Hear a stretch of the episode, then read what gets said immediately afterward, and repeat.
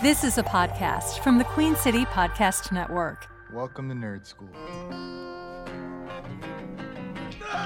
Nerds! Nerds! Yeah. Suck it, nerds! Nerds! Nerds! Nerds! Suck it, nerds! Nerds! Nerds! Nerds! Suck it, nerds! Scissor me, daddy ass!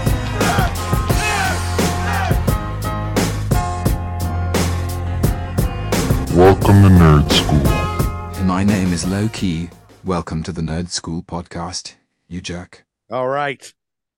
This is the next Black Panther. You probably didn't know this, but you demanded it. You demanded it. And you demanded the listeners episode. Demanded this. The listeners demanded this. You spoke and we listened, listeners. You've wanted this. You've wanted this for a long time. We brought it back. You brought it back. That's right. That's right. The Rock and Roll Express and the Nerd School are off the chains. That's right. You asked for it, folks. Cut loose. You chose your two favorite people on this podcast by far, and you wouldn't shut up. And you said, we want the Rock and Roll Express of this Nerd School podcast to do an episode. Guess what, baby? You got it. You got it. It's just Art and Joe talking about Black Panther, everybody. Or whatever else. Andy is busy exploring parts of his body he's not really familiar with. Using his toes at that. He's using his toes to search his orifice. And TBJ, again, she's being a secret. Superstar. She's being like a Sith superstar. Secret, because she's like, I will be off the grid for a week, and I'm not telling anybody where I'm going. So she's a spy. Or maybe she told you. Oh, man. But, yeah, where she is. Nah, she didn't tell me. She probably told the world. She said she's off the grid. She said, I'm off the grid for a week, so you're on your own, idiots. No standing in practices. So, no HR department in Nerd School this week. So we're going to just screw around. We're going to just randomly talk about Black Panther. We're not going to go through the movie like we will with everybody. When everybody's back, we'll do that. But I am going to just bring up some random things. I do have one question, and I don't know if you know the answer to this, Art Star. I'm assuming maybe I do. Maybe I don't. My big question at the beginning, it's something I kind of stumbled upon, is so I understand that Nakia, who is Black Panther's love interest, we'll get into that in a little bit. You know, in the next episode, we'll get into their love interest and everything, but she's on a mission, and he's got to extract her kind of on a mission, and messes up the mission sort of that she's on. Really, this was I felt like this was a very close parallel to when they bring Scarlett Johansson, when they have to go get her, and she's in the middle of a mission, like, you know, interrogating guys, even though she's tied up. Right. A similar thing. Like, she's like, you screwed it up. I was about to kill all these guys. I'm like, you were tied up in a van. And she was like, no, I had this. But anyway, she is part of, I saw something online where she was part of, at least in the comics, a group called the War Dogs. Yeah, the War Dogs. And there's several different people that are part of that. Well, you know, also in this movie, they do mention the War Dogs. I feel like they mentioned the War Dogs at some point, right? Right. So what can you tell me about the War Dogs in comics? I don't know a lot about the War Dogs. Oh, shit.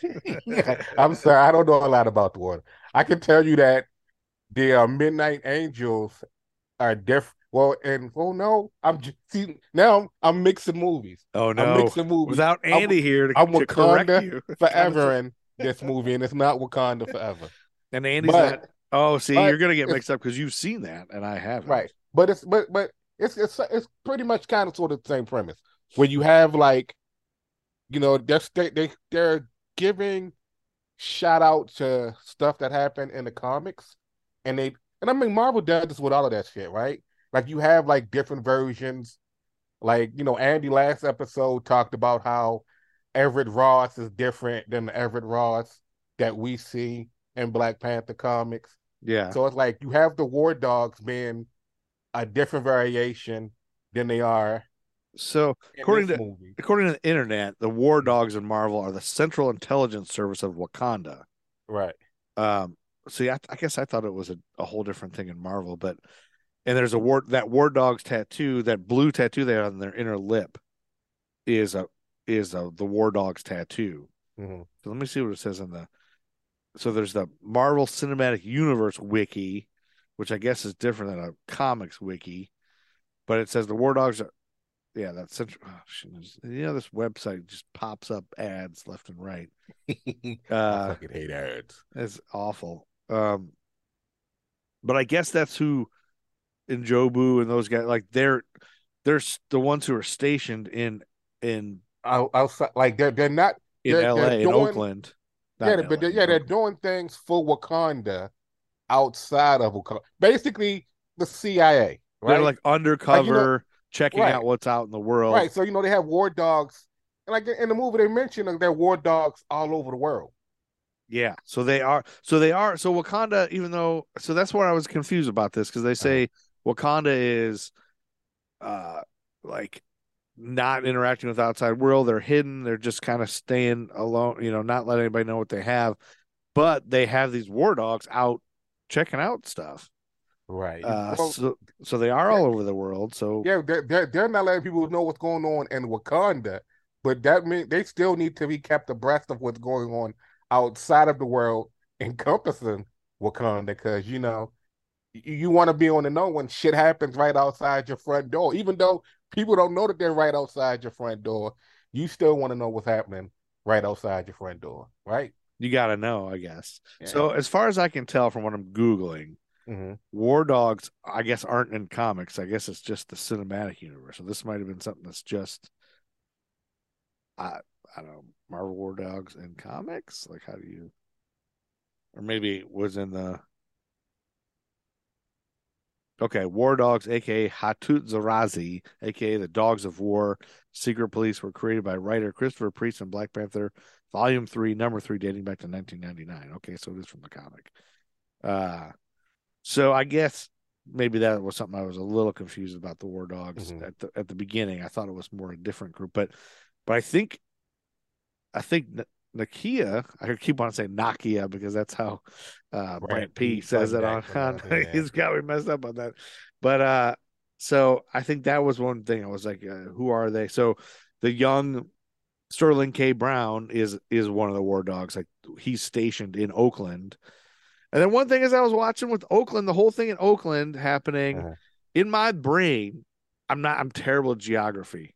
I've always thought Oakland and LA were like this synonymous, like Oakland's part of LA, Oakland's in LA, you know, Oaktown is just like outside of LA or near there. In my brain, all of that's all in one. Mm-hmm. And San Francisco's like farther up the coast, but Oakland's way up by San Francisco. Like it's way up. Oakland and San Francisco. If you want to do that whole synonymous thing, Oakland and San Francisco are synonymous because they're separated by the bridge, which just that famously partially collapsed in the '89 World Series. Yeah, so I didn't realize that was the bridge, that San Francisco bridge. Like I think that it was the San Francisco bridge. I didn't realize Oakland was way up there. And then I was looking at the map, and San Diego's way down. San Diego's basically LA. So the Chargers moving. Yeah, LA's not that far. I think like, I think we may have mentioned when we had my little interview thing. I was like a friend of mine used to always say that we want to go to San Diego, and we used to watch Sanford and Son growing up. Oh, Sanford! Like and I don't know if you ever watch like so Sanford and Son, Lamont and his friend Rilo.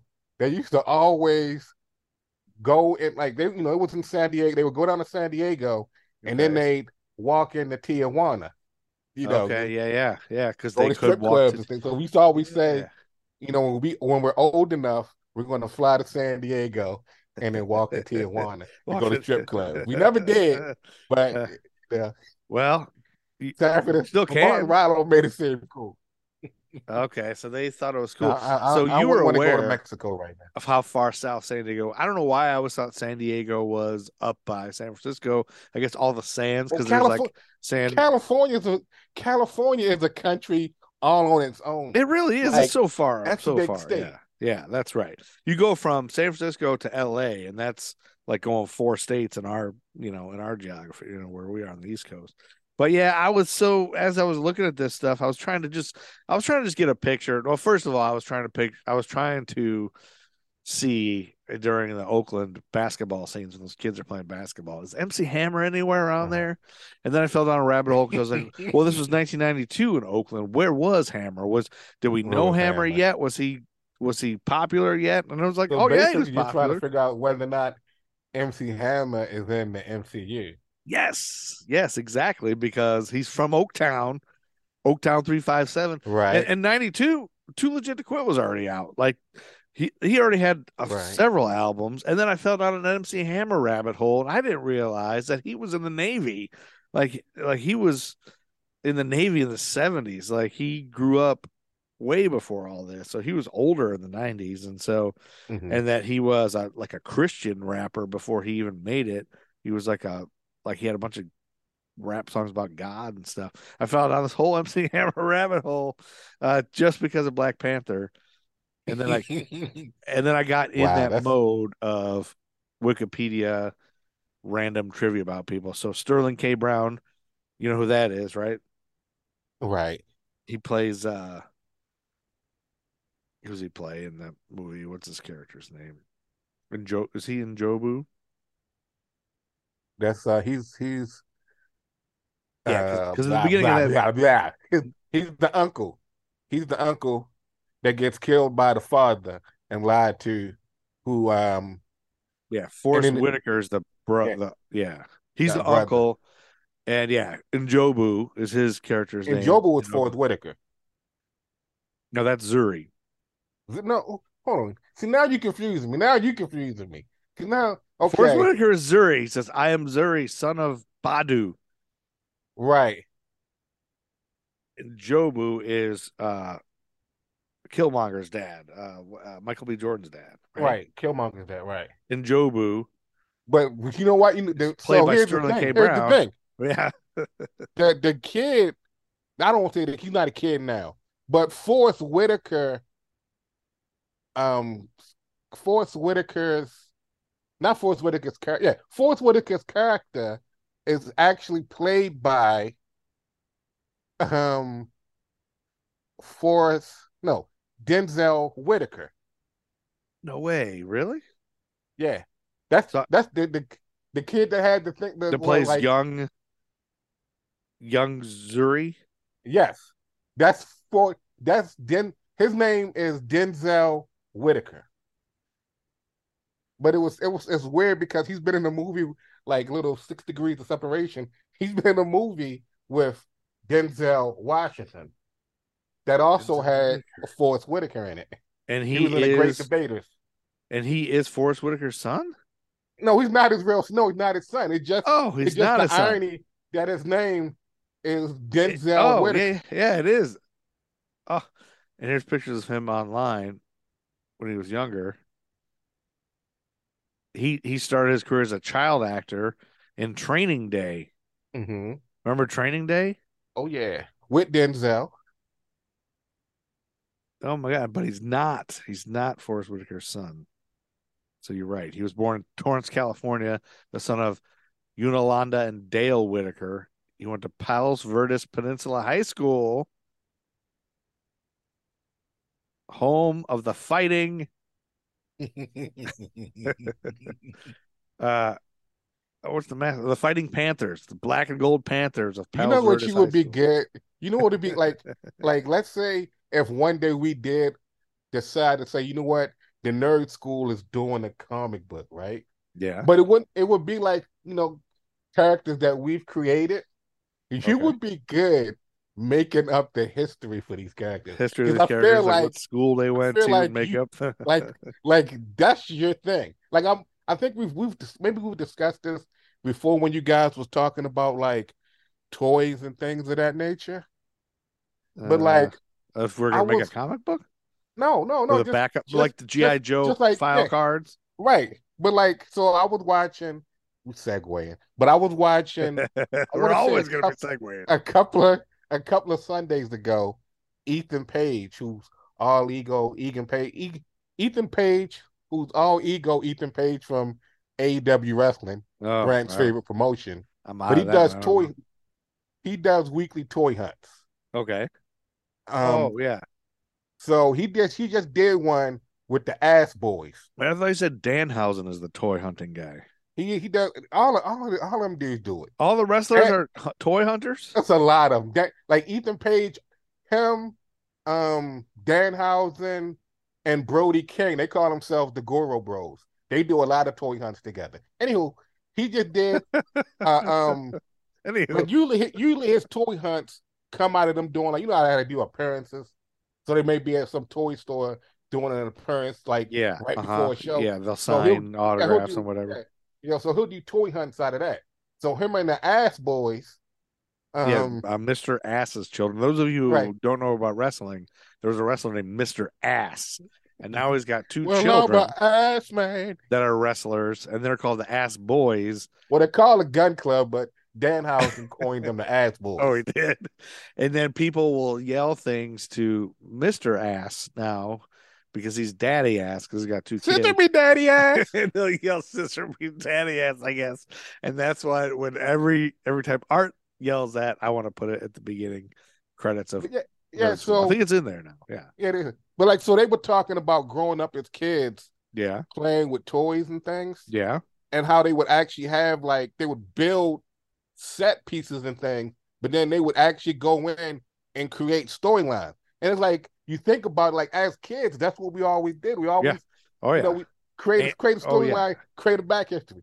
Yeah, Andy and I did some really serious playing as we were older. It was probably when we were too old to be playing with toys. Like, we shouldn't be playing anymore when we're, developing big, long storylines and, yelling, cut, okay, now my turn, and I take over, and now you know, and we would, my favorite thing to do is when we mixed all the genres together, you got a big pile of Star Wars, He-Man, G.I. Joe, Care Bears, Knight Rider, Strawberry Shortcake, whatever.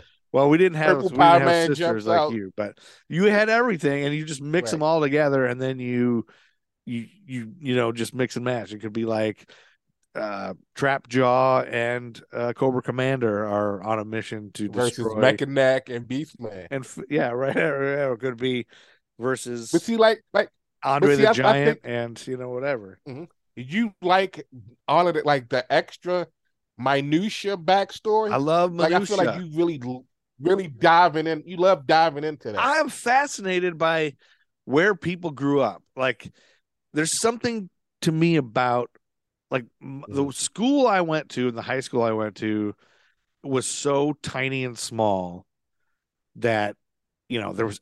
I know you knew every single kid from 3 grades below you and 3 grades above you. I still know them all and what they're all doing. I could probably tell you what almost everybody in my class is doing now and what their jobs, whatever. So, but to me, I'm also fascinated by the fact that the only thing we had in common is the geography of where our parents fucked. All our parents happened to get pregnant and fuck at the same time and had us. And then that's where we went to school, and it's the people we happen to go to school with, and now we're interlocked sort of for life. That affects you.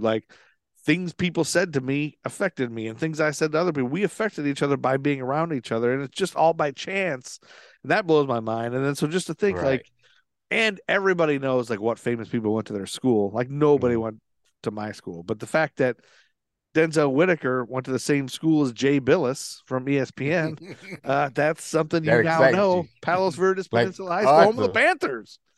And then you picture it, he probably knew that going to school, or maybe he didn't know it, or who knows. But, and everybody had a team mascot. Everybody wore their team color. Sometimes, some people didn't give a shit about it. But just the fact there's all these schools all over the world that are making people be who they are. You are who you are based on how you grew up, partly, and you grow and change, and it's all everybody. Right. And it doesn't stop when you're a kid, but those are formative years. But it's also I feel everybody you interact with throughout your life, it's a journey, and you are affected a certain way. Like the four of us on this Nerd School podcast. I think we're different people, right? Since we started this podcast, not like drastically, we're all still already formed people, but like this has affected us in a different way. Like we know each other, right? Definitely more than we did 4 years ago or whatever when we started. That's for 3 years. I don't know how long we do it. It's not 4 years, but it's 3 years or whatever. And like we find ourselves learning and growing from each. I don't know. I guess I don't know what I'm exactly. I guess people's backstories is funny to me. Like just to read that and hear that, and I love Wikipedia that it's got everybody's early life. It's got their birthdays, where they were born, how they and then the way that I am, like I love knowing that stuff as well. Yeah, but I'd want my Wikipedia page to be like 3 sentences, right? Yeah, like just, you want to keep it secret. It's not even secret. Like to me, it's like I've always felt like I like having that mysterious nature. Yeah, like when people don't like when people automatically assume things about me. So when I can sit there and show them things, they'll be like, "Oh wow, you know, I didn't know that." Like I had no idea. Like, Art had 3 nipples. Right, so you was looking through my Wikipedia page, and you'd be like, "Oh wait, what?" He does what? That makes no sense. That's not that guy. But then it'd be like, I am that guy. So, well, how big does Nerd School have to get us a Wikipedia page? I don't know. It's gotta get bigger than it is. Because I think you can actually Wikipedia is like people can add. You can add and remove shit on your own, right? Well, I think you have to become a Wikipedia editor, and I think there's some criteria to become an editor. I don't think it's super hard criteria. I think we probably could both do it. I don't know what the criteria is. What I love about things, we could just create a wiki. Just this is the Nerd School wiki. It's our own wiki for the thing we've created. Right. So this kid Denzel Dominic Whitaker was born in 1990. I guess he's not a kid anymore. He's 32. But I love little like trivia facts about him. So he was a member on Nickelodeon's All That, which I don't know what that is, between 2004 and 2005. Well, All That was like almost like the kids' version of In Living Color. Oh, it was? Like there were a lot of little, I don't want to say little, but a lot of actors and actresses that came out of All That. Okay. So when he was acting as a teenager, he did his schoolwork via email. And according to Wikipedia, he was named after actor Denzel Washington, but Whitaker disputed that fact on the Oprah Winfrey Show while promoting the movie The Great Debaters, only to learn later from his father that, in fact, Denzel Washington was his namesake. That's where he got his name. Can you imagine going on Oprah and saying that that's not true? Not true at all. That's not where I got my name. Like you're on Oprah saying it's not true. And then your dad says, yeah, it is true. Well, actually, son. Yeah, so he voiced somebody on the Boondocks and on Black Dynamite, the animated series. He played Donald the Accountant. Dynamite. That was a cool show. Like Dynamite. You know, here's the other thing. Every time I look on anybody's anything, I find all this stuff that I didn't know existed. Right. Shows that that's the way it used to be when I used to look, like whenever I would like look for like I hear something about some movie. And I jump on IMDb. Yeah. And I always found myself looking at like the trivia movies based on like, oh wow, that's kind of interesting, you know. The trivia is the best. I mean, that's something we could get sidetracked on. We can just check out the Black Panther trivia and go through that on IMDb, which I'm kind of on there now, but the other couple different little things I'll do. Well, Sterling K. Brown is what I was starting with, who played N'Jobu. He went to the Mary Institute in St. Louis Country Day School, home of the Rams, and he went to the same school as Joe Buck and Vincent Price. So he's from St. Louis, where my wife's from, and I meant to ask her, like, hey, do you know St. Louis Country Day School? What's it like? But I think it's a very, like, fancy, rich people school. Does she know Joe Buck? My wife? Uh-huh. She knows she knew Jack Buck's name better than Joe Buck because she grew up, like, Cardinals, you know, listen to Cardinals games and stuff. My wife doesn't like sports at all, but she has said on the American Timelines podcast that she watched the World Series when the Cardinals were in it. And I was like, why did you watch the World Series? You would never watch the World Series now. She was like, we had 3 channels. Like, I had to watch something. So, yeah, you know, we didn't have the internet. I didn't have anything to do. I didn't have 800 murder podcasts to listen to. There's nothing else to do back then. And then Forrest Whitaker went to Palisades Charter High School, which was at the same school we just talked about. That was a different Palisades. Home of the Dolphins. Yeah, it's not the Palisades. Well, you know, they're like, some of these schools' names, like, it'll be in this state, this small, like, they'll all be named after this. James Woods High School. James Woods High School. That's from, is that Family Guy? Family Guy, yeah. But it's like, it's just James Woods. It's James Woods High School in every small city in America. There you go. Well, there is like a, yeah, like a, or some of those old presidents, Franklin Pierce High School or whatever, some of those old presidents nobody even knows anymore. Anyway, Forrest Whitaker went to the same school as Will.i.am, Katie Sagal, and Susanna Hoffs from the Bengals. Do you know who Susanna Hoffs is, Art Star? I know the Bengals. I don't know her, but I know she's the hot. She's the hot name. One. I'm walk you know, like an Egyptian. She's the hot one. You know who Katie Sagal is. Oh yeah, I know Katie from Married with Children. In your world, is Katie Sagal related to Steven Seagal? Yes. They are the same person. Maybe not. I don't know. But those Forrest Whitaker was at home of the Dolphins and Susanna Hoffs. I wonder if they knew each other. Are they the same age? I don't know. We could look that up. And then Chadwick Boseman himself was, you know where he was born? Do you know about him? He's a local guy. I know about Mr. Boseman. You know everything about him? I don't know everything about him. You know what? He played a really good... He played... TBJ mentioned this last episode. Yeah. His James Brown, his Thurgood Marshall, and his Jackie Robinson. Phenomenal. Yeah, he's played... Phenomenal. Big, and he's I thought he was British because he does such a good... I mean, his African accent in Black Panther, he has really good enunciation. Really good. He had a really good, what is it, speech coach? Is that what actors have? Do you guys get speech coaches? A vocal coach, I think they call them. Well, you know, yeah, like let's say if you have to speak in a different language. Dialect coach, yeah. Yeah, so I was shocked that he wasn't British because I think, well, the other guy in this is British. The guy who plays that guy. The guy that's in everything now. The guy that's in everything. Daniel Kaluuya. Wakabi. He plays Wakabi.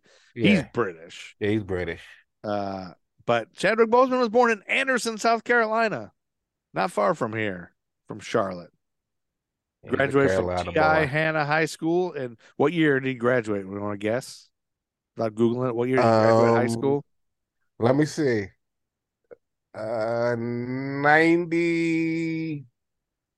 94. Ah, close. You're so close. 95. Yep. You're confusing him with me. I'm class of 94. What's that? Just kind of trying to figure out how old he was. Well, I know how old he was, but like trying to 18 range. Yeah. I'm thinking it's 94, 95. I went with 94. He played on the basketball team in high school at T.I. Hanna High School, home of the Yellow Jackets. He went to the same school as Jim Rice and Martavius Bryant. Did you know Jim Rice? Aren't you a big Jim Rice fan? Yeah, I was a big Jim. I actually Jim Rice. A couple of years ago was one of the hardest cards to use in MLB The Show. Okay, so MLB The Show, a little sidetrack here. How are cards involved? Like it's a video game to play where you're playing baseball. Well, it's like you have how to collect cards, right? But it's like Snap. So like in Snap, you know that there's Marvel Snap, kind of not a sponsor. we wish they were a sponsor, but not a sponsor. We love Marvel Snap. We're all addicted to Marvel Snap. All of us nerds. But like, so you know, there's a shit ton of cards that you can get, but you don't have them off top, right? Yeah, so it's kind of like Madden, kind. Like Madden Ultimate Team. It's just like Madden Ultimate Team. Okay, I get it. So basically, once you like, and it's weird because you know there's all of this weird video game lingo, like the card's cracked or the card's OP. Oh, I don't know what that means. I don't know what. Well, crack means is like they'll say like, and like I said in basketball, like let's have a basketball video game. Yeah. If the card is really good, they'll say that the card's a cheat code. Okay. So like in the baseball game, I've heard cheat code and like beast or like cheat code. I've heard that as a nickname for a football player, something that's really unbelievable. Like that guy's faster than everybody. It's cheat code. I've heard that. Right. So what's crack? But like crack is like let's say if this card, no matter what, he getting a hit, he going yard. If he hard to get out, he cracked. And going yard means it's a home run. That's when you go yard. You go yard. Yeah, run. I've heard that makes sense to me. Humdinger. Right, yeah, does anybody say humdinger anymore? That's a humdinger. Nah. But it's like the card. So the card. Like a stupid question. Like let's say if you get like a live series card, right? And let's say if the player is having, you know, that like let's say they went 0-for-4 today. Yeah. In real life, yes. In the game, if the card it'll affect the way the card. Yeah. So the video game is that smart online that it knows what's happening in the real world. They have so Jim Rice. If Jim Rice came out of retirement, or probably back if he came out of retirement, his card would be shitty. And they made him a live series card, it would be shitty. But his card is good because he was a legend and he was good when he played, right?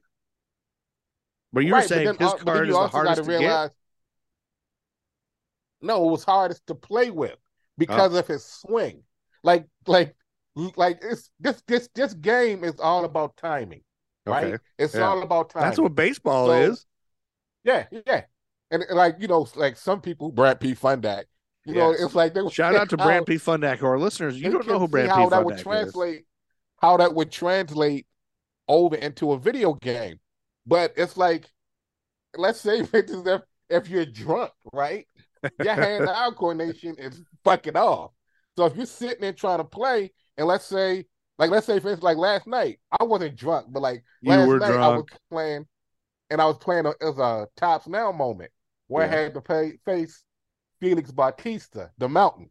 He's a Baltimore Oriole closer.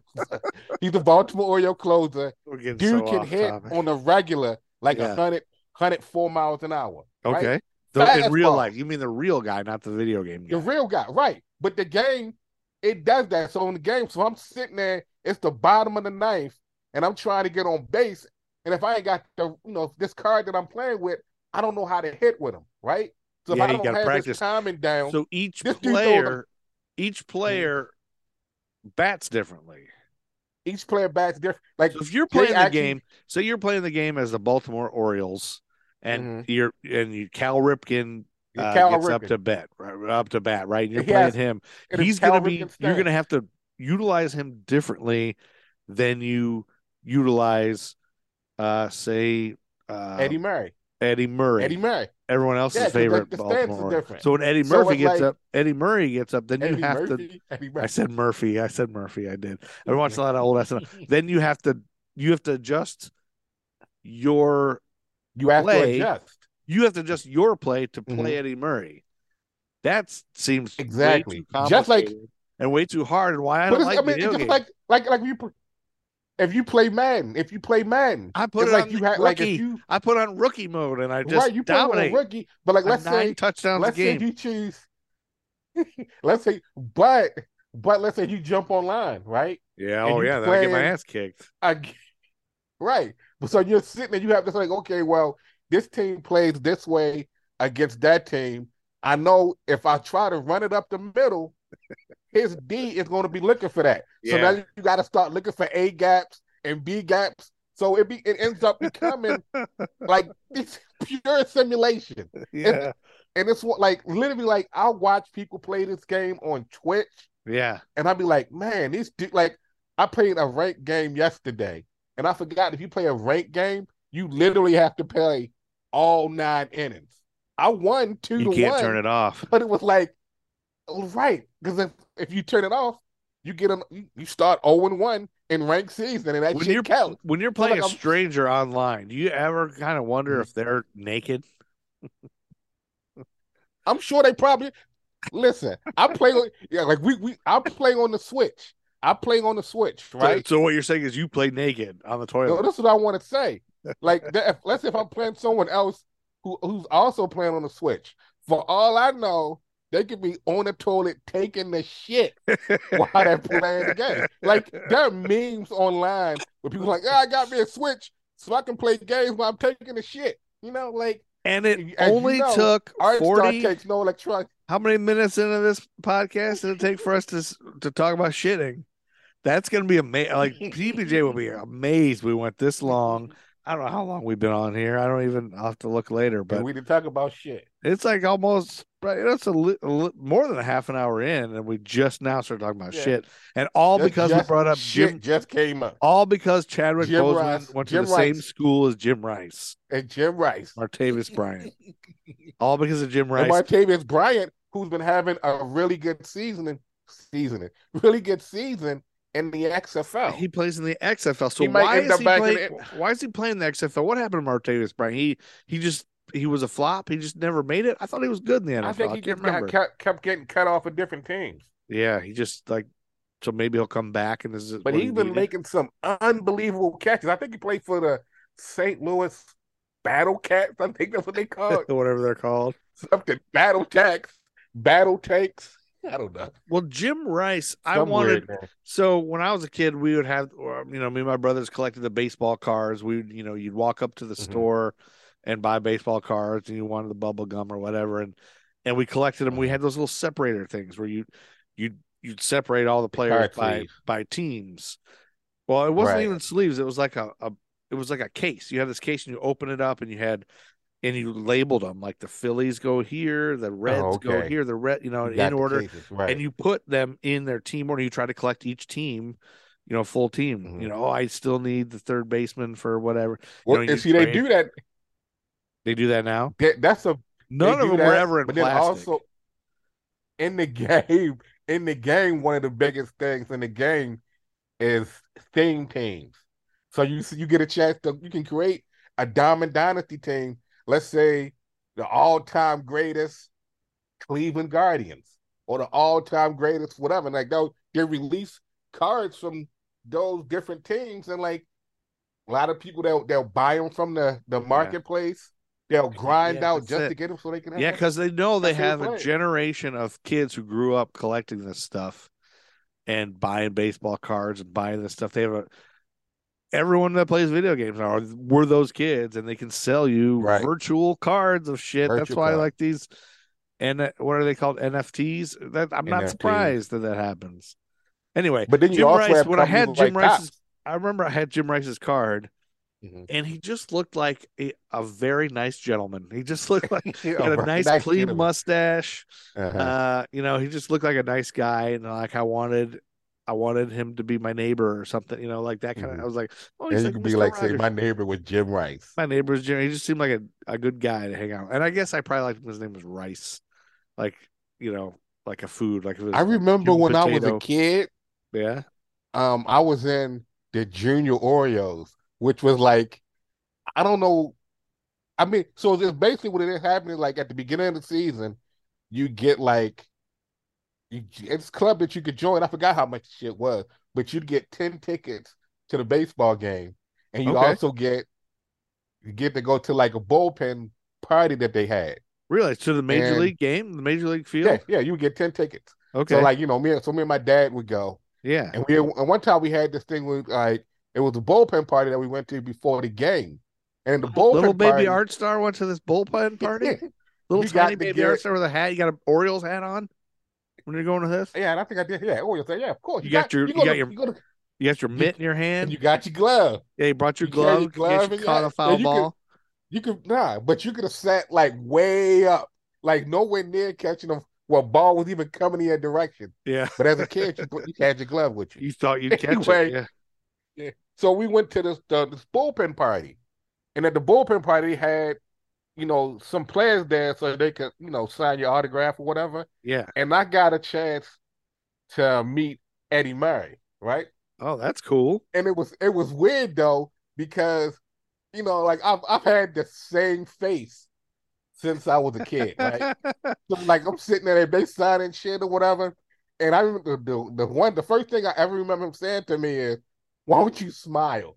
Like, Eddie Murray really told me, "Why don't you smile?" So I've always had the I don't smile face. Yeah, because you always, that's what everybody's always surprised when they find out that you're. That's why people think I'm mean. You're a happy-go-lucky guy on a podcast. They're like, "Isn't that guy always mad? Like he never smiled." No, he's like he's hilarious and funny. He's mean as fuck. Like he's gonna eat my face off. So Eddie Murray had that cool.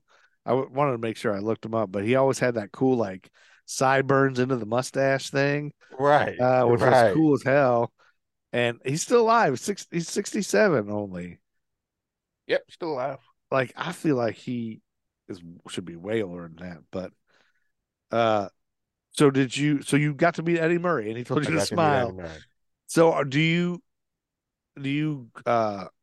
Is your facial hair the way you wear it because of Eddie Murray?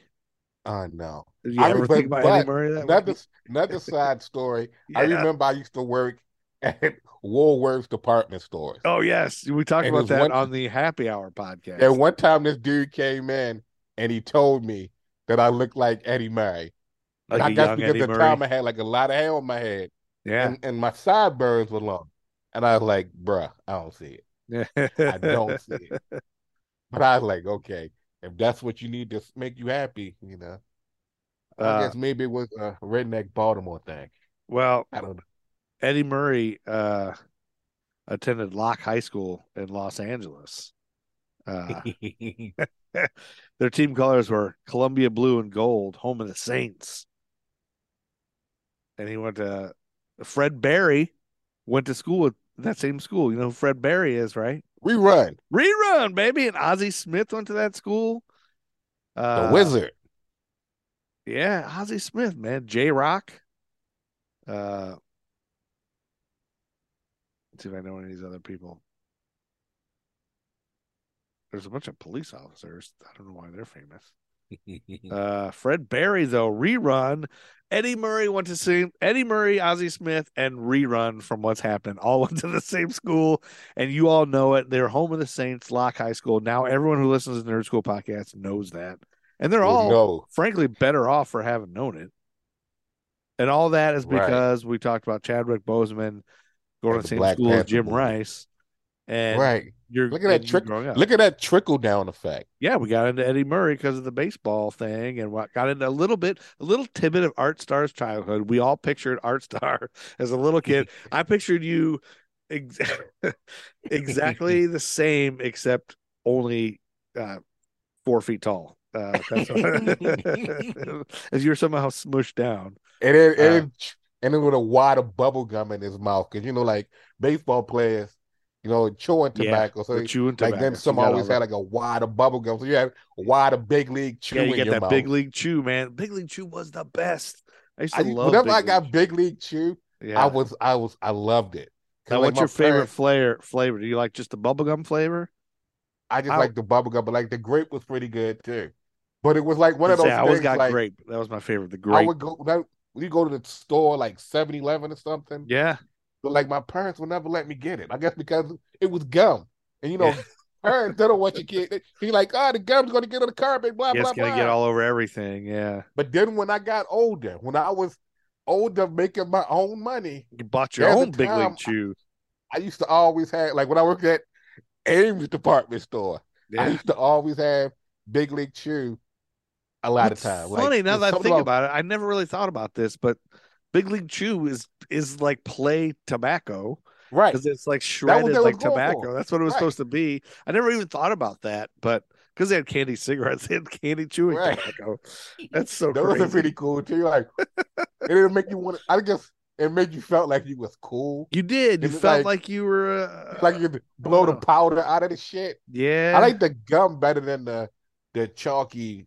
Bits shits, you know what I mean? Yeah, like they had the ones that were like those Necco wafer consistency. Yeah, which like you can bite them, eat them. Like the ones that came in the baseball card packs, those little rectangles of gum. Those hard pieces of gums that we were talking about, those were shitty. Well, no, you have the ones that had like the white paper around it, and you could like blow in it and like a little puff of, I guess, whatever the flour or whatever the fuck was on it. Big League Chew would come out, but then it was a cylinder stick of gum. And it was like made by Big League Chew? No, it wasn't made by Big League Chew. Oh, you're a different kind of gum. But it came in a box. It came in an actual fake cigarette box. But that was a gum, wasn't it? That was just not the hard candy. Oh, but the gum. Yeah, but they had some that were gum as well. Oh, yeah, as well. I think I remember that now. But then you also had the ones that were, like I say, that hard. I don't think I can say it was made of the same consistency as like the Necco wafers. Yeah, and little heart candy Yeah, that kind of thing. Yeah, that same kind of consistency. Yeah, and the gum, that gum lasted what 30 seconds before it's out of flavor. God, caused it. Yeah. So like when you got older, you get a pack of baseball cards that still had the gum in it. Well, yeah, candy. It's like this is a pack of baseball cards from '82, and it's now 2001. And it's still the same cardboard consistency. Just a couple years ago, in '82, somebody gave me a pack of cards from Three's Company. It was from the '70s. Three's Company playing or like trading cards, and it still had the gum in it. Sure enough, I put some of that in my mouth, but it was like tasted like an envelope, which it did then too. Right. I can't believe I put it in my mouth, but it wouldn't even like I didn't have enough saliva to make it into gum. I couldn't even do it. So probably couldn't even reconstitute that if you wanted to. Back to Chadwick Boseman. Here's something that's amazing about a lot of these actors in Black Panther. So when he was in high school, he wrote his first play, which means he wrote multiple ones. His first play was called Crossroads, and he staged it at his school after a classmate was shot and killed. So that was kind of cool of Chadwick Boseman. He's a playwright.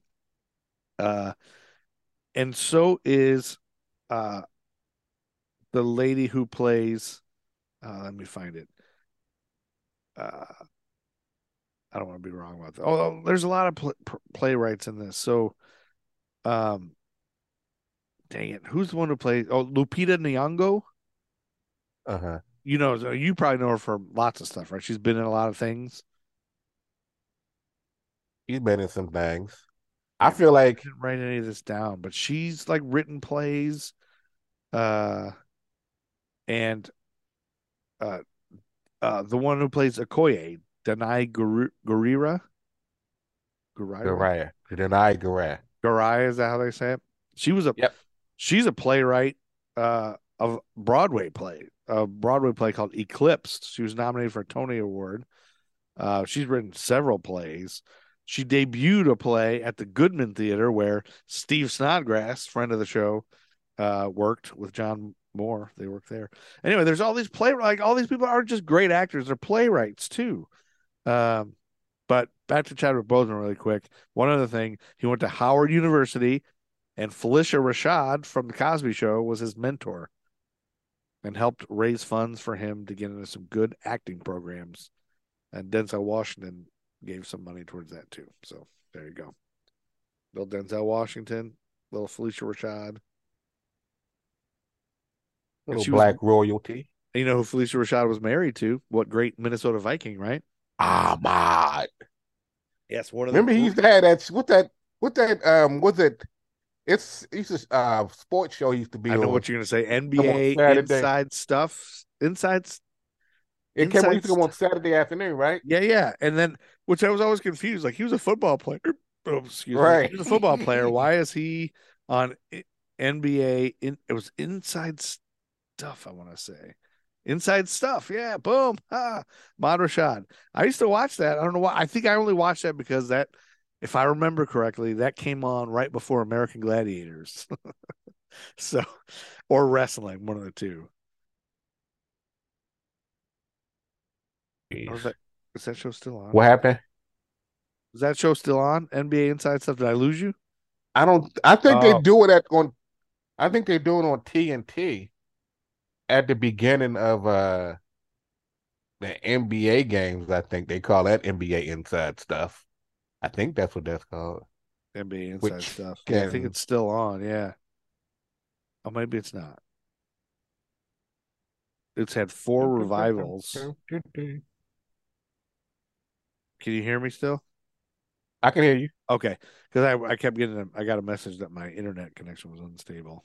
I mean, there's so many things. So Andy Serkis, who plays Klaue, his father was an Iraqi Armenian gynecologist. You didn't know that? Michael B. Jordan. I did know that. You did know that? Michael B. Jordan. I didn't know that. I said I did know that. Oh, you didn't. Michael B. Jordan went to Michael B. Jordan went to what? Newark Arts High School, home of the Jaguars. Tisha Campbell and Savion Glover both went there. And I found this thing on the internet that said Michael B. Jordan said he was bullied by Laurel. You know who that is? Radio personality in New York. And so you can see an interview with her. She denying it. Excuse me. There's a lot of these people that did some crazy things. Some stuff. They did some stuff. They lived some lives.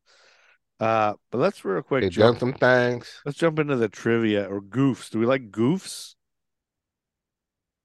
How do you get to goofs? You know how G-O-O-F? G-O-O-F-S. Like you know how IMDb goofs, has G-O-O-F. Goofs, yeah, goofs, like goofy. They have things like that are mistakes. Yeah, I said. Huh? Oh, I'm waiting for you to go. I was about to get tongue-tied. I caught myself. So I caught myself. So around 39 minutes in the movie, when Shuri gives T'Challa the new shoes she calls them sneakers, she mentions that they absorb sound and allow silent footsteps. Yeah, she's like, what are those? Why are you wearing those sandals? And T'Challa demonstrates you can't hear his shoes. But later in the film, at around 52 minutes, T'Challa runs up a ramp wearing the sneakers, and you hear the sound of footsteps. That's a big mistake. It's a big fuck up. I want my money back. Yeah. I think I noticed this part. At around 57 minutes in, when Klaue is being interrogated by Everett Ross, you continue to hear Klaue speak while the camera is shown outside the interrogation room with the camera focused on T'Challa. When T'Challa begins to walk, you can see Klaue behind him, and whilst you can hear him still talking, his lips aren't moving within the interrogation room in the background. So when you see stuff like that, do you go back into the movie and try to pause it so you can see it? Yeah, I gotta go. Like, do you want to see like the bow mic overhang? Like, instead of the bow mic, and let me go see if I caught the bow mic. Yeah, well, let me see if I see that cup. Do I see that thing that's in the background? Yeah, the coffee. Yeah, the famous Starbucks that's in the Game of Thrones or whatever. They say that Chadwick Boseman's beard changes in length from take to take, which I didn't really notice.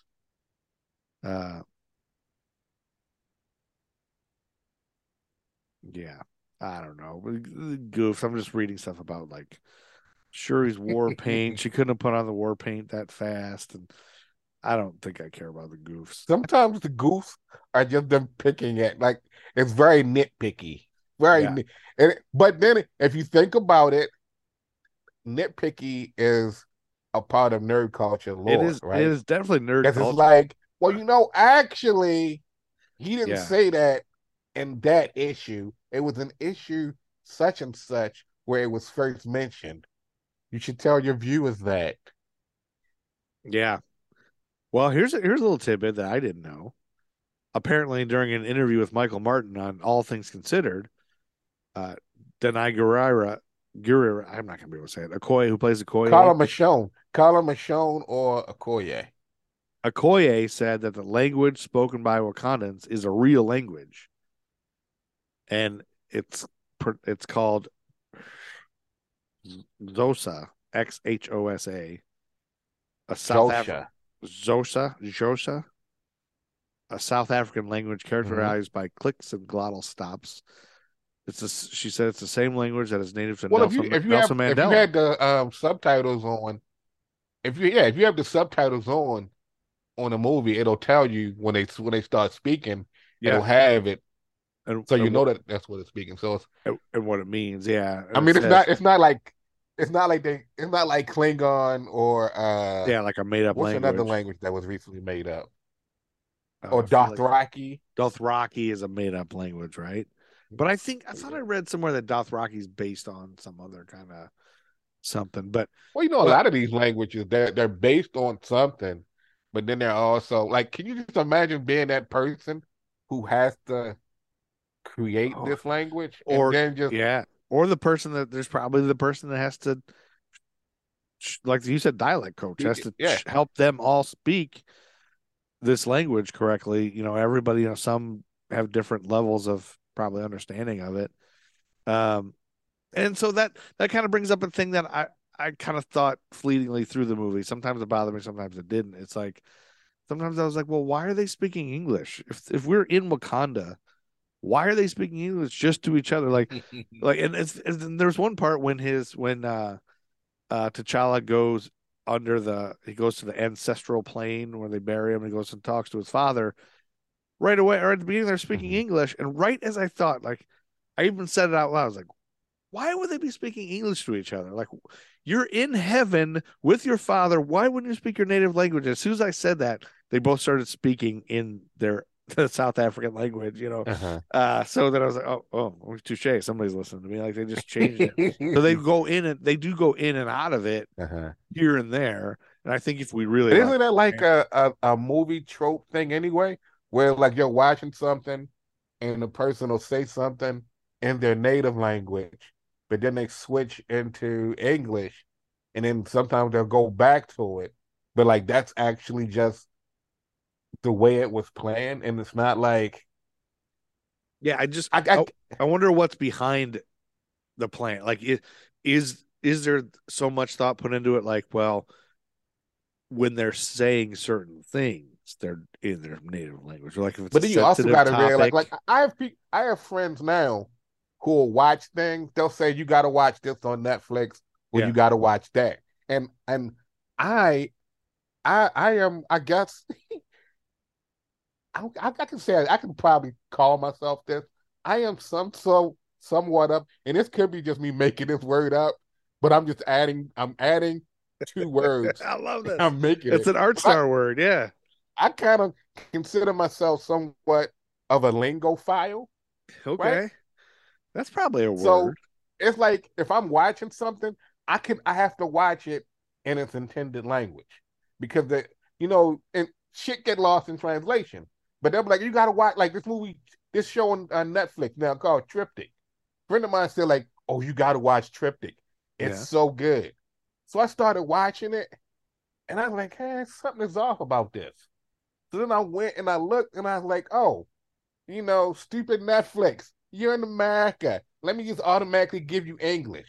So like, okay, this thing was dubbed. That's why it was off. So like, I had to watch it in Spanish for me to actually want to get into it. Okay. But, like I said, I have friends who do you speak Spanish? Or did you read it? No, like, you read the subtitles.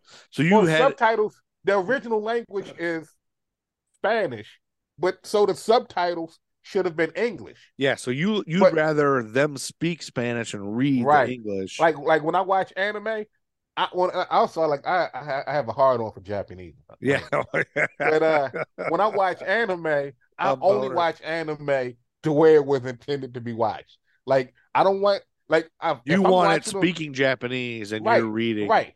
If you're not speaking the Hongo, I can watch it. Like, if it was on Adult Swim, like, shit's in English. And if I'm bored, I'll sit there and I'll watch it. But if I'm watching like Naruto or My Hero Academia, if I'm watching it online or on an anime website, I'm watching it in Japanese. Okay. Like, I'd rather see the English subtitles than the actual. You're a purist when it comes to but language. So you are not a lingophile. You are a linguophile. Right. So although they say a linguophile is a person that is multilingual because of their love for learning language, not necessarily I wouldn't consider myself multilingual. That's why so maybe you are a lingophile. That's why I said lingophile. Yeah, so you're your own. Like languages. You like languages. You like the purity of languages. Right. There's got to be a name for that. Yeah, so like, you know, I guess they figure like some people when they come to these movies, they're not going to want to sit here and have to read through the whole thing. So let's switch. Let's give him a little bit, and then boom, switch back to English. Because like now they're still engaged. Because they're like, oh wow, they're speaking in their own native language. But like, oh hey, they're speaking English, so I can understand, and I don't have to read. Because even though they told us in the 80s, reading is fundamental, I don't like to read. They know stupid Americans don't like to read. So you're like a pedophile, but for languages. This is where standing in practice would be like, yeah. No. TPJ would be like, nope, and we're ending this now. No.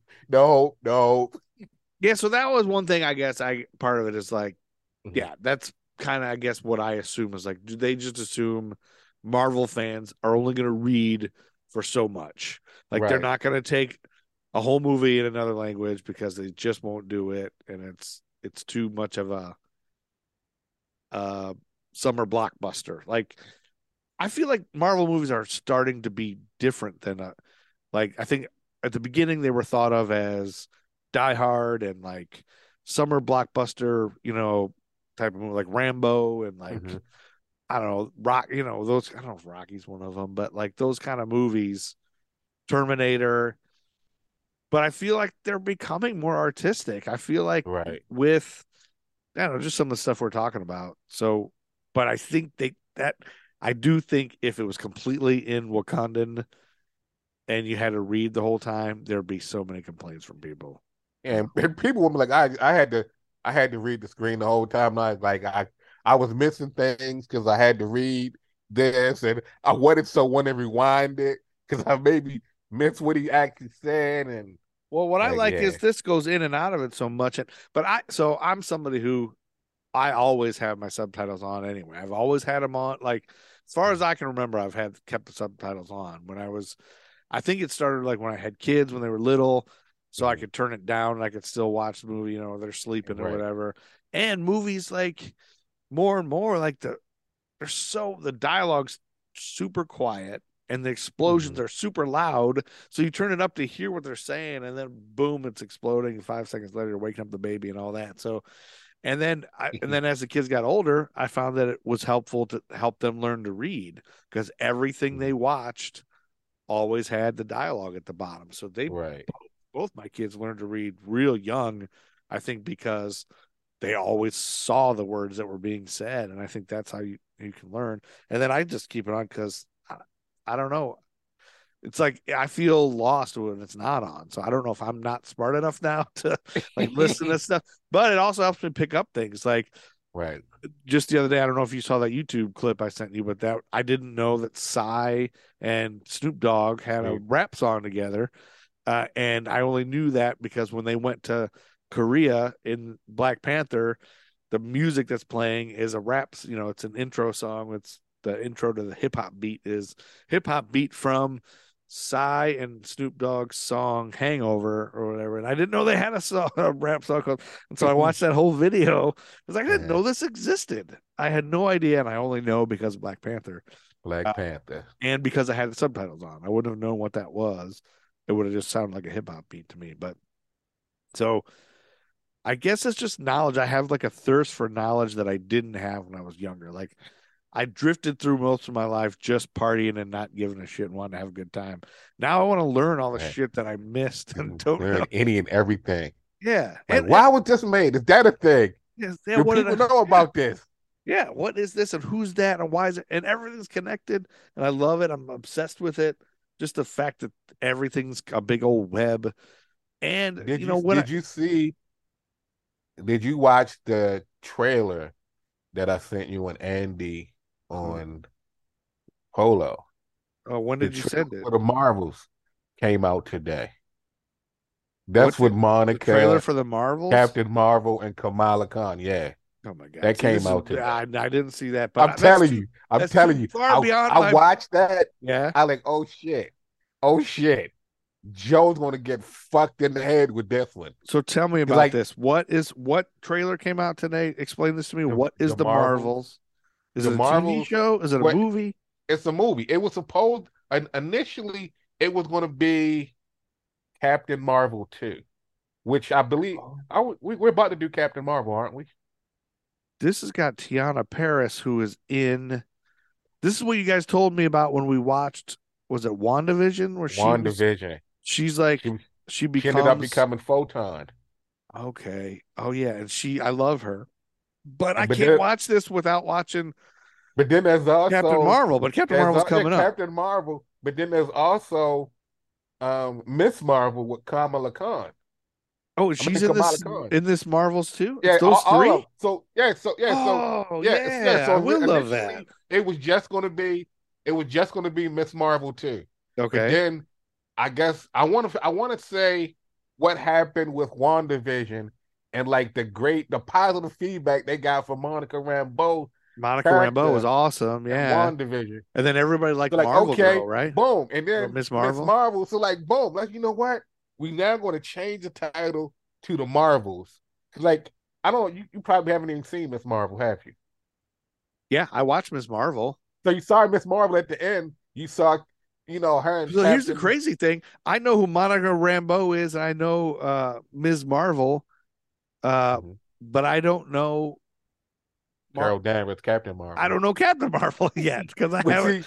Because I'm watching it all fucked up order, all screwed up. So you have watched. You have watched WandaVision, right? Yes. And you watched. And I love Monica Rambeau. So, I want to say, I could be wrong. Captain Marvel's soon. It's Captain Marvel next.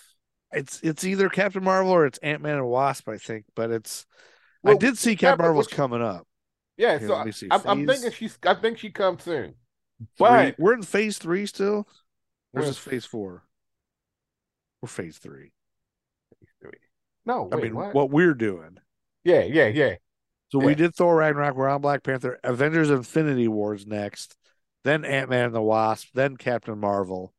Then Endgame and Spider-Man Far From Home. That's a lot of stuff. Then we're never going to get through Black Panther. Why did that sound wrong? Because you're drunk? The reason, because you said, what's after this one? Avengers Infinity War. Because I feel like... And then Ant-Man and the Wasp came out in July of 2018, and the Captain Marvel was March of 2019. I feel like they gave us Captain Marvel before Avengers. Because, how would anyone, if she it was wasn't before Endgame. Oh, but it was before Endgame. It was before Endgame, but it was after Infinity War. We haven't watched Infinity War yet. Okay, all right. Because at first, the way you said it, I thought you were saying that Endgame came, and then Miss Captain Marvel, but wait, she shows up and... And if Endgame, if people don't ruin it for me, Captain Marvel, don't ruin it for me. Don't spoil it. What the fuck is going on here? Anywho, by the time you see Captain Marvel, you can watch the Marvel then because you've seen WandaVision. Yes. So then I can. Yeah. But I'm gonna want to rewatch WandaVision and right. But those are only 6 episodes. Yeah. But you see, in Miss Marvel when she switches places with Captain Marvel. It's oh shit! I don't know what you're talking about. Basically, once you watch the trailer, you don't see that shit. You'll kind of if you remember what happened at the end of Miss Marvel. Okay. Then I'll get it. Yeah, okay. So, I also love the fact that we end up talking on this podcast about stuff that's they just released this today because this is upcoming, and I bet if we went back and listened to all these episodes of Nerd School. You go back to us geeking out about stuff that's about to come, and we're speculating about things you guys have now long since watched. Right. We talked about we were so geeked about when they gave us all those TV shows. I love to say I love taking your saying they gave us because it's you always word it as they're giving you gifts like the MCU is a gift. they give the nerds. They're here you look nerds here take this enjoy. They're giving us one more episode of, and I remember you saying that, and I remember how excited you were in the middle of the pandemic when we were recording this thing, and you're they're going to give us, it's not only going to be 2 episodes, it's going to be 6 whole episodes of, whatever it was, WandaVision. It's not going to just be a one-off. It's going to be 6 episodes, and how excited you guys all were, oh, yeah, and then we couldn't wait to watch it and talk about it. This is way off a couple of years from now. Now we're gonna probably run into this thing where when Armor Wars come out, because Armor Wars was originally supposed to be a series with your, friend of the podcast, that one guy who you found out his name was Don Cheadle. Yeah. And so it's about, War Machine's going to be in there. Okay. Riri from Wakanda Forever, she's going to be a part of it. But it went from being a television series to what they're going to call, I guess they're going to call it a blockbuster, but a movie now. So they took away the series and made it just one movmovie. Okay. So now it's like, okay, when we watch that, are we going to be like, man, I really wish this was a series? Like, can you just imagine watching something like Hawkeye? Yeah. The guy with the bow. Yeah. If it was just a movie, I feel like that wouldn't have been like. So, I feel like. Are you Marvel saying? Back up a second. You said that War Machine thing was gonna be Armor a TV Wars. Show. Armor Wars. It was going to be a series. And did they start filming it and then decide it's a film, or did they just? No, they hadn't started. They hadn't started filming it. Okay. When Marvel went through and started shifting timelines and moving shows because of pandemic-y stuff, that's a lot of sense. Like, you know what? Armor Wars is now no longer going to be a series. It's going to be a blockbuster movie.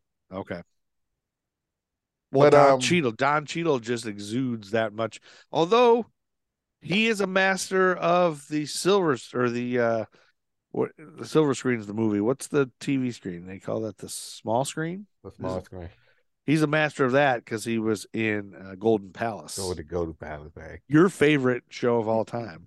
But like, so I'm wondering, fuck, if marry, Marvel... kill Dorothy, Blanche, Rose. F, marry, or definitely kill. Rose. Rose, what? You're gonna F her or marry her? I would marry Rose. You're killing Dorothy, and you're effing the hell out of her. Because B. Arthur. I just feel like if I was to marry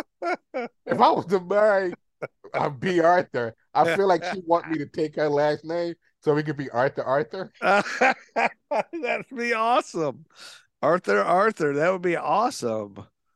But shit. So I would. Yeah, and you gotta Dorothy, bang. You gotta bang Blanche because bang Blanche. Yeah, because Blanche, Blanche freaky. We know Blanche freaky. She is freaky.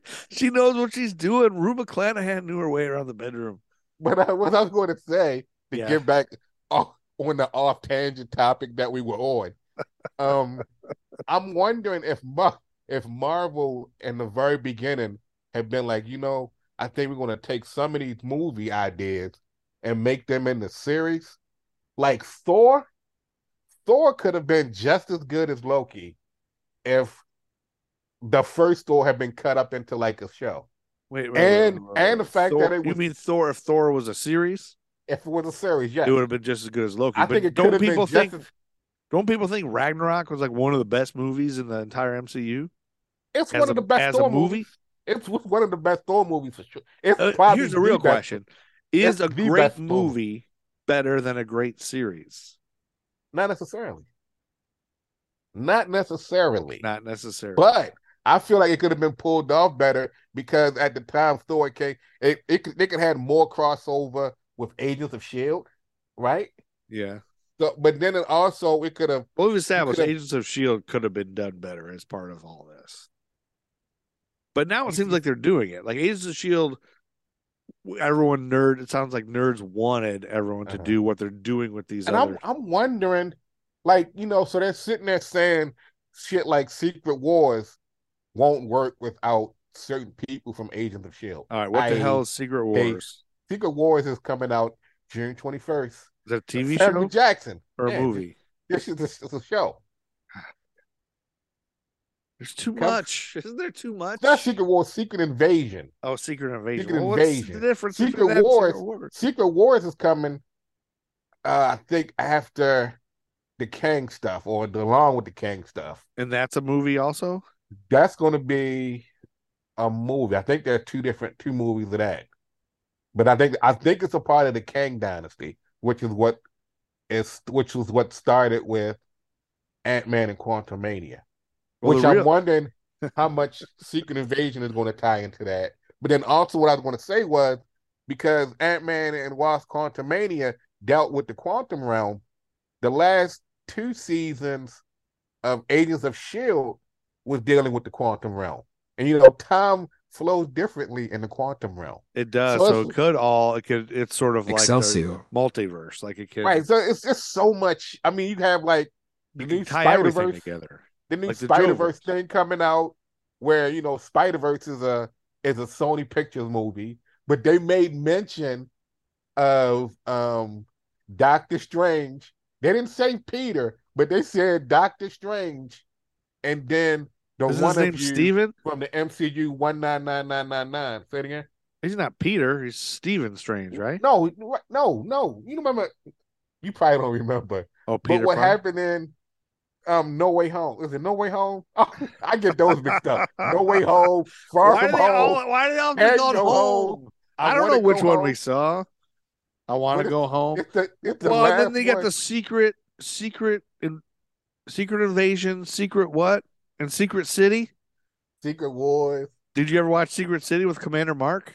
I did. I love Secret City. I love Secret City. So are you surprised that I know that? Because it was produced by Maryland Public Television produced that. But right. I know what that is because they had it in Ohio. Commander Mark and Liz Zebtron and Cindy the Dragon. I used to love that. Like, nothing like watching Commander Mark, Secret City. And then, like, right after that, you get to watch Bob Ross and the Happy Squirrel.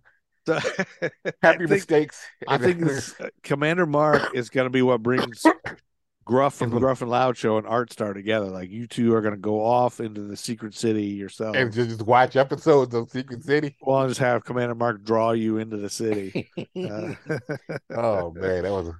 Steve, Gruff taught me what that was. Like, he taught me about Secret City. Like, I didn't know what it was. He goes, you got to watch Secret City. And we watched it. Yes. Commander Mark, man. That dude was a badass. He had a huge schlong. Many of our listeners probably don't know what Commander Mark is in Secret City. Maybe they do. If you do, tweet us. Tweet us at History for Jerks. Instagram us at, is it Nerd School Pod? Do you run the Instagram? Me and TBJ both run it. Oh, you both run it. Okay. Yeah. Yeah, you can talk to TBJ and Art Star there. So who is James Shaw Jr.? James Shaw Jr.? The Waffle House hero. You ever heard of this? I don't know. What is that about? And what does this have to do with Chadwick Boseman? According to the trivia on IMDb, Chadwick Boseman won Best Hero at the 2018 MTV Movie and TV Awards, and he invited a man named James Shaw Jr., who was dubbed the Waffle House Hero. They brought him up to the stage and gave him the award. He felt he deserved it more. So Chadwick Boseman gave him the award he got. What did he do in the Waffle House? Is it Waffle House in Texas? Yeah, Tennessee, Nashville, Tennessee. Shaw subdued a gunman at a Waffle House. The gunman killed 4 people, yet Shaw was able to prevent any other people from getting killed and, like, tackle the guy, I guess. And so Chadwick Boseman invited him to the show and gave him his award. So that's cool. I kind of vaguely remember that Waffle House shooting, but now there's so many shootings every week. Yeah. They all run together. Yeah. It's gross and disgusting that there's...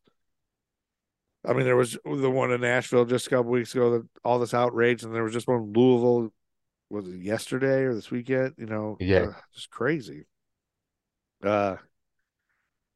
Okay. In response to being asked what it felt like being one of the only few non-black actors on set, and sometimes the only non-black actor on set, Martin Freeman said, "You think, right? This is what black actors feel like all the time." Freeman and Andy Serkis were known as they called them the Tolkien white guys, not token, Tolkien on set, since they also starred together in the Hobbit films, which I didn't even think about that. Yeah, because Andy Serkis, Gollum. He's Gollum, and Martin Freeman was a Hobbit, right? He was one of the Hobbits, or is he the main Hobbit? He's not the main Hobbit, right? Martin Freeman is... I don't know any of the Hobbits' names. Hold on. No. I mean, Martin Freeman is he wasn't Bilbo, was he? Was he a young Bilbo? Bilbo Baggins, maybe. I know that name.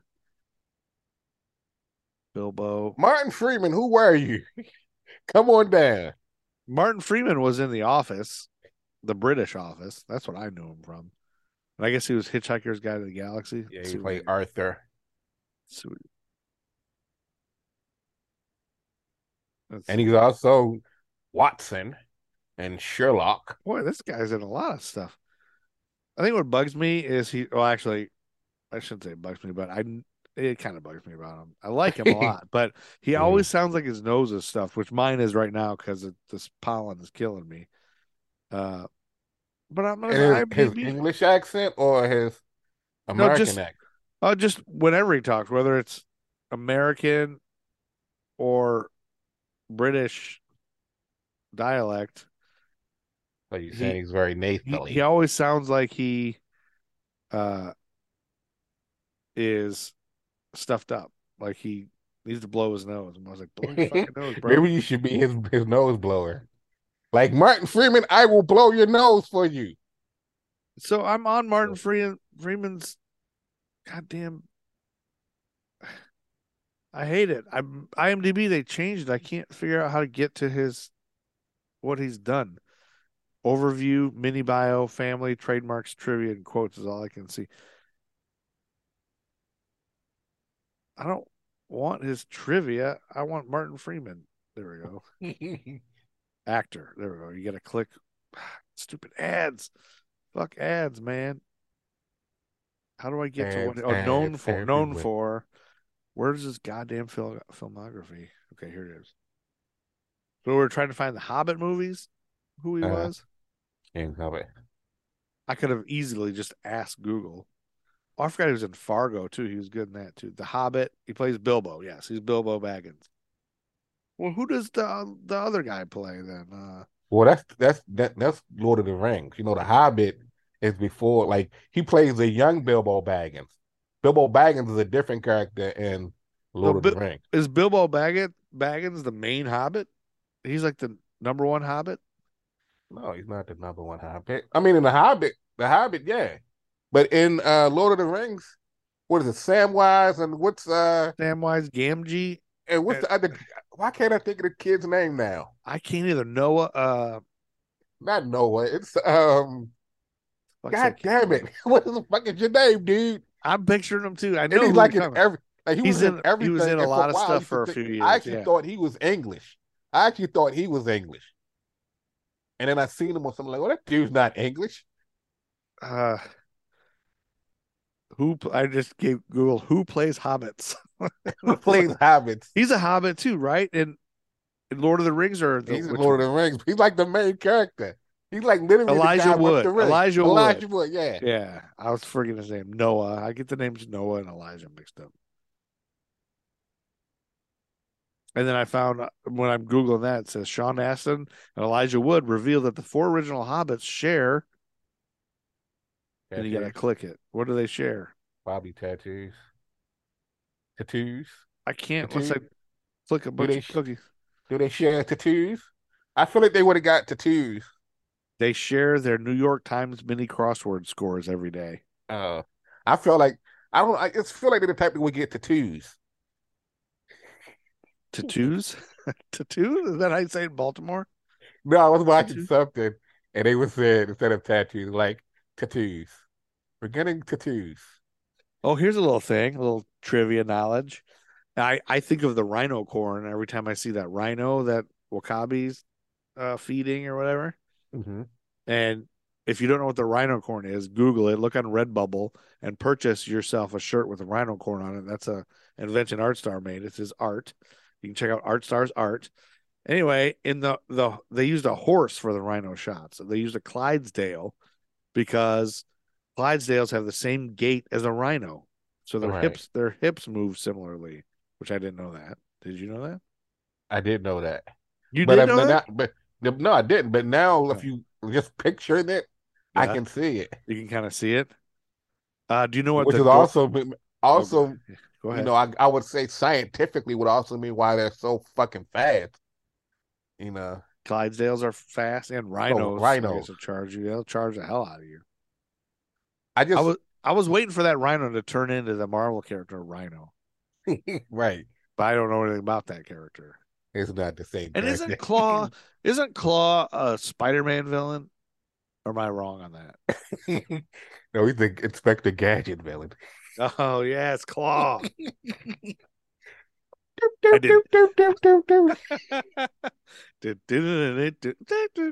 I didn't think we were going to talk about Inspector Gadget.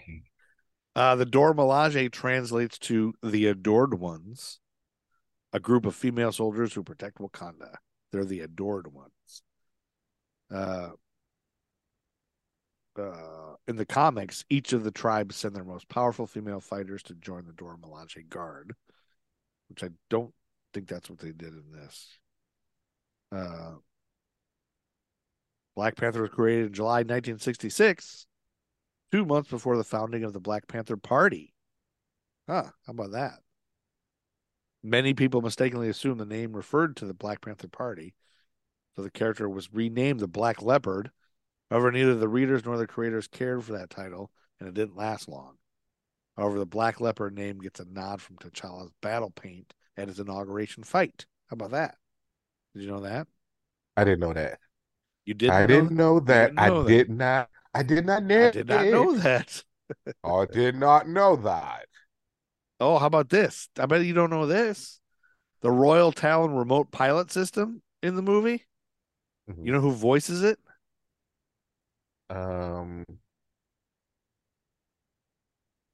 Is it the same one from Wakanda Forever? I don't know. Maybe. It's South African comedian Trevor Noah. Yeah, Trevor Noah, and he's in Wakanda Forever as well. He's in it? Did you not? Well, he's the voice. Oh, he's the voice, yeah. You can tell it's his voice? You can tell it's his voice, yeah. You can? Yep. All right. Wakanda was seen as a location on a shield monitor in Iron Man 2, which I remember that. Mm-hmm. Well, you know, if you want to talk goof, you want to, and I think we mentioned this, or Andy may have shitted around it or something. Yeah, I said shitted around it. But like how, and well, this is a spoiler, but like how in Endgame, they kind of make mention of shit going on in Atlantis. Oh, yeah. But it kind of diverged from that once we got to Wakanda Forever. Because it was almost like the Wakandans knew nothing about this shit. So I feel like, you know, we mentioned vibranium a few times and shit like that. Yeah. But like going, like Marvel, I don't want to say on the fly, but as they're building out their universe, they're moving shit around and doing other things with shit. And we're finding out like things they mentioned or kind of alluded to earlier on. It's like, oh, now we're here.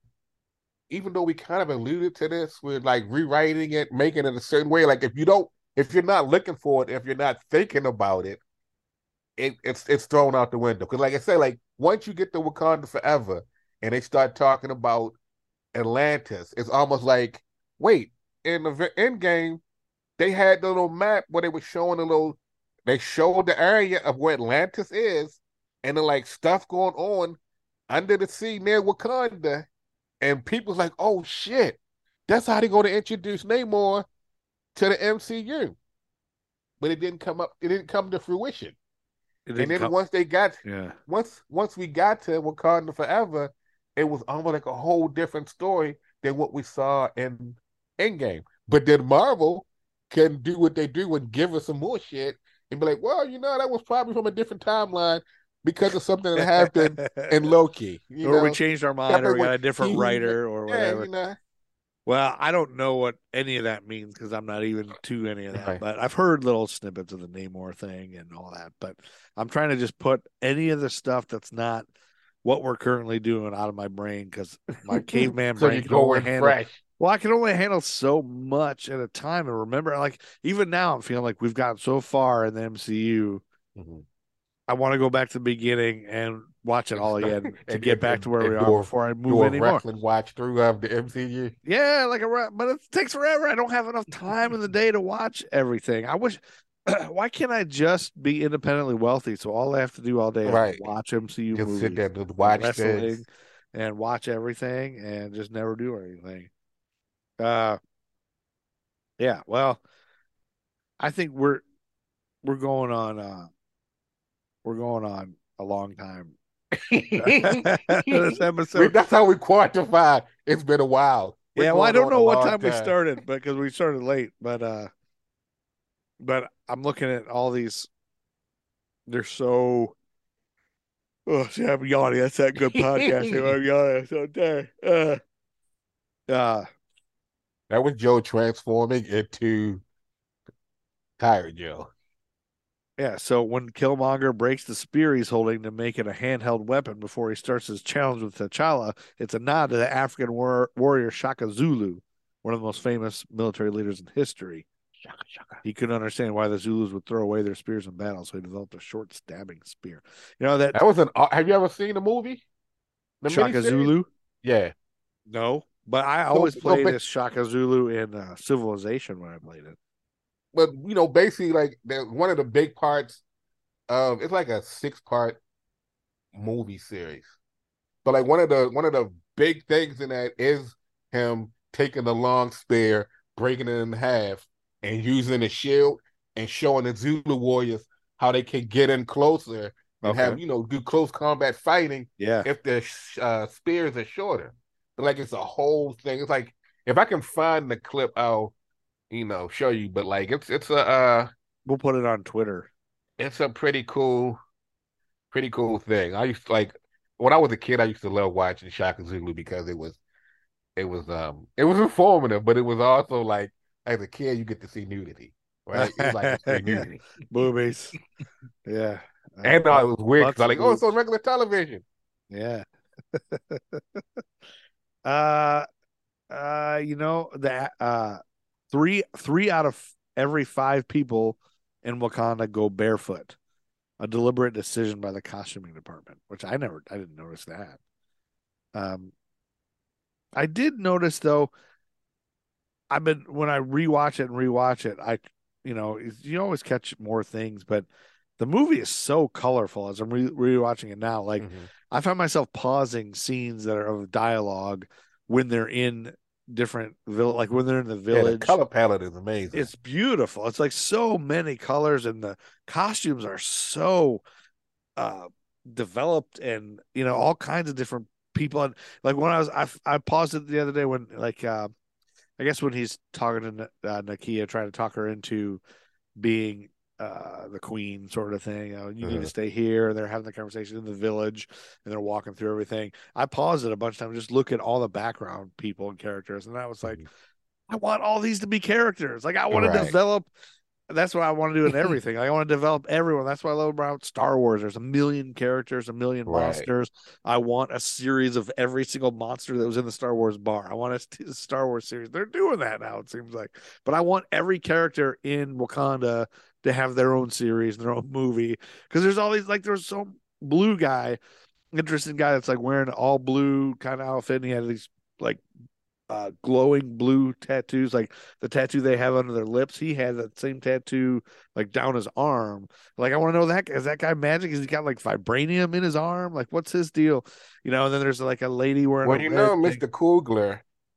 Yeah, Ryan Coogler. Yeah, he was trying to, you know, he wanted to do a series. Ooh, like a Wakanda series? Yeah. And they're supposed to be getting a spinoff, but I don't know if they've updated anything about that since they're not, like, this is like end of last year. Oh, I see. Wakanda Disney Plus series in the works with Black Panther. Kingdom of Wakanda. Ooh. This article is from, what's the date on this article? No articles, aren't they supposed to have dates on them? So you know when this came out? It's just that I found this article on Entertainment Weekly. But like they don't have anything about it in like the upcoming timeline for the next couple of years though. Oh, so, they haven't, yeah. Unless it just, we got this, we got the boom, bam, let's throw it in here in the timeline right there. Yeah, they could. I want a Wakanda series. Well, Artsar, we did, and I'm not even through half the trivia, and we did what we set out to do. We did it. We bullshit. Did it. Tangent motherfuckers We bullshitted for over an hour and never got into the movie. The Black Panther will be the movie we never get to. By the time we get through Black Panther, it'll be Black History Month again. Well, you know, I will say the last thing I want to talk about is that I did dig into some of the background characters. Like, I wanted to know, like, the River Tribe elder who has the big plate in his lip.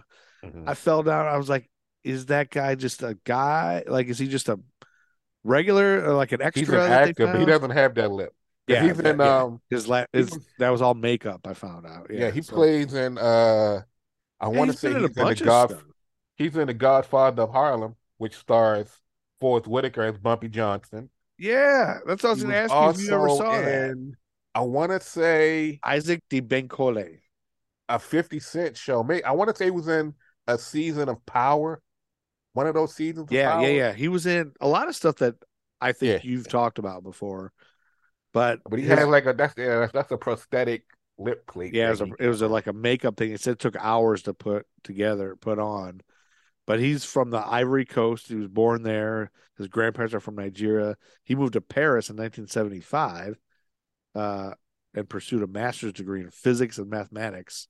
And then he attended an aviation school and earned a private pilot license before a chance encounter with a French director, Gerard Verghese, led him to enroll in the Cours Simon, a Parisian drama school. And Godfather of Harlem, his character is from Paris. So he's got that French sort of backstory. A lot of times, some of these actors' backstory is true to life. I think that's pretty. To me, like something like that, I think is cool. Like, really is cool that you play that, and then it's like part of about that. And then TBJ alluded to the Merchant Tribe elder, the older lady, Dorothy Steele. She started her acting career at age 88, and she died at 90. Or she was 95, so she's no longer with us now. But like she just started. She was from Detroit originally, I think. And then moved to Georgia and then started acting when she was in her 80s. Mbaku's played by Winston Duke, who was born in Tobago, moved to Brooklyn, graduated from Brighton High School in Rochester, New York, home of the Barons. Also went to that school, Kristen Wiig, same school as Mbaku. Anyway, that's all we're going to say. We went on and on about God knows what, and we never got to the movie. But it's time to get out of here because it's late. And we have to sleep. Right. You have to work tomorrow, Art Star? Yeah, I work tomorrow. What time do you work? I think 3. Oh, 3 p.m.? So you don't have to. You're not going to bed. I'm going to bed. I got to be at work at like 10, I think. So I'm all stuffed up. The pollen is unbelievable. I've been sneezing all night. But are you going to sing us out, Art Star? Next episode, we will hopefully have TBJ, Professor Andy, It'll be myself, and the whole entire crew. And we're going to get into the movie. And we're so glad we had this time together. Thank you for listening to the Nerd School Podcast.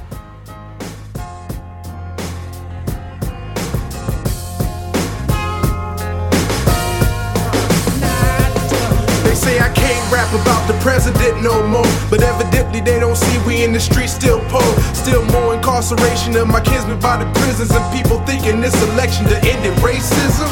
Proud over pessimism, glad to see Obama, but don't expect me not to speak out when I still see problems, Mr. Officer. Now they POTUS look like me, you gon' think again when seeing brothers rolling down the street. Every Martin Luther King on his American dream, still a Rodney being beaten, screaming fuck the police. Me, I'm running through the pasture, trying to get away from master, but the dogs is on my ass, I gotta move a little faster. Can't pass from Caucasian, but I got a couple papers from the plantation saying I graduated, congratulations. Cool beans, but to most school mean, trying to dodge STDs, living off government cheese. Trust the government, please, not even if it was me, sitting in the Oval Office as Commander-in-Chief, trying to give us free, but there's a nigga in my ear saying, you got it Superman, you ought to kick it here. Get this distinctly clear, I'm all about jetting, raps Kunta Kinte without the half-step. A new chapter, packed with new lessons. After that, the final exam. Any questions?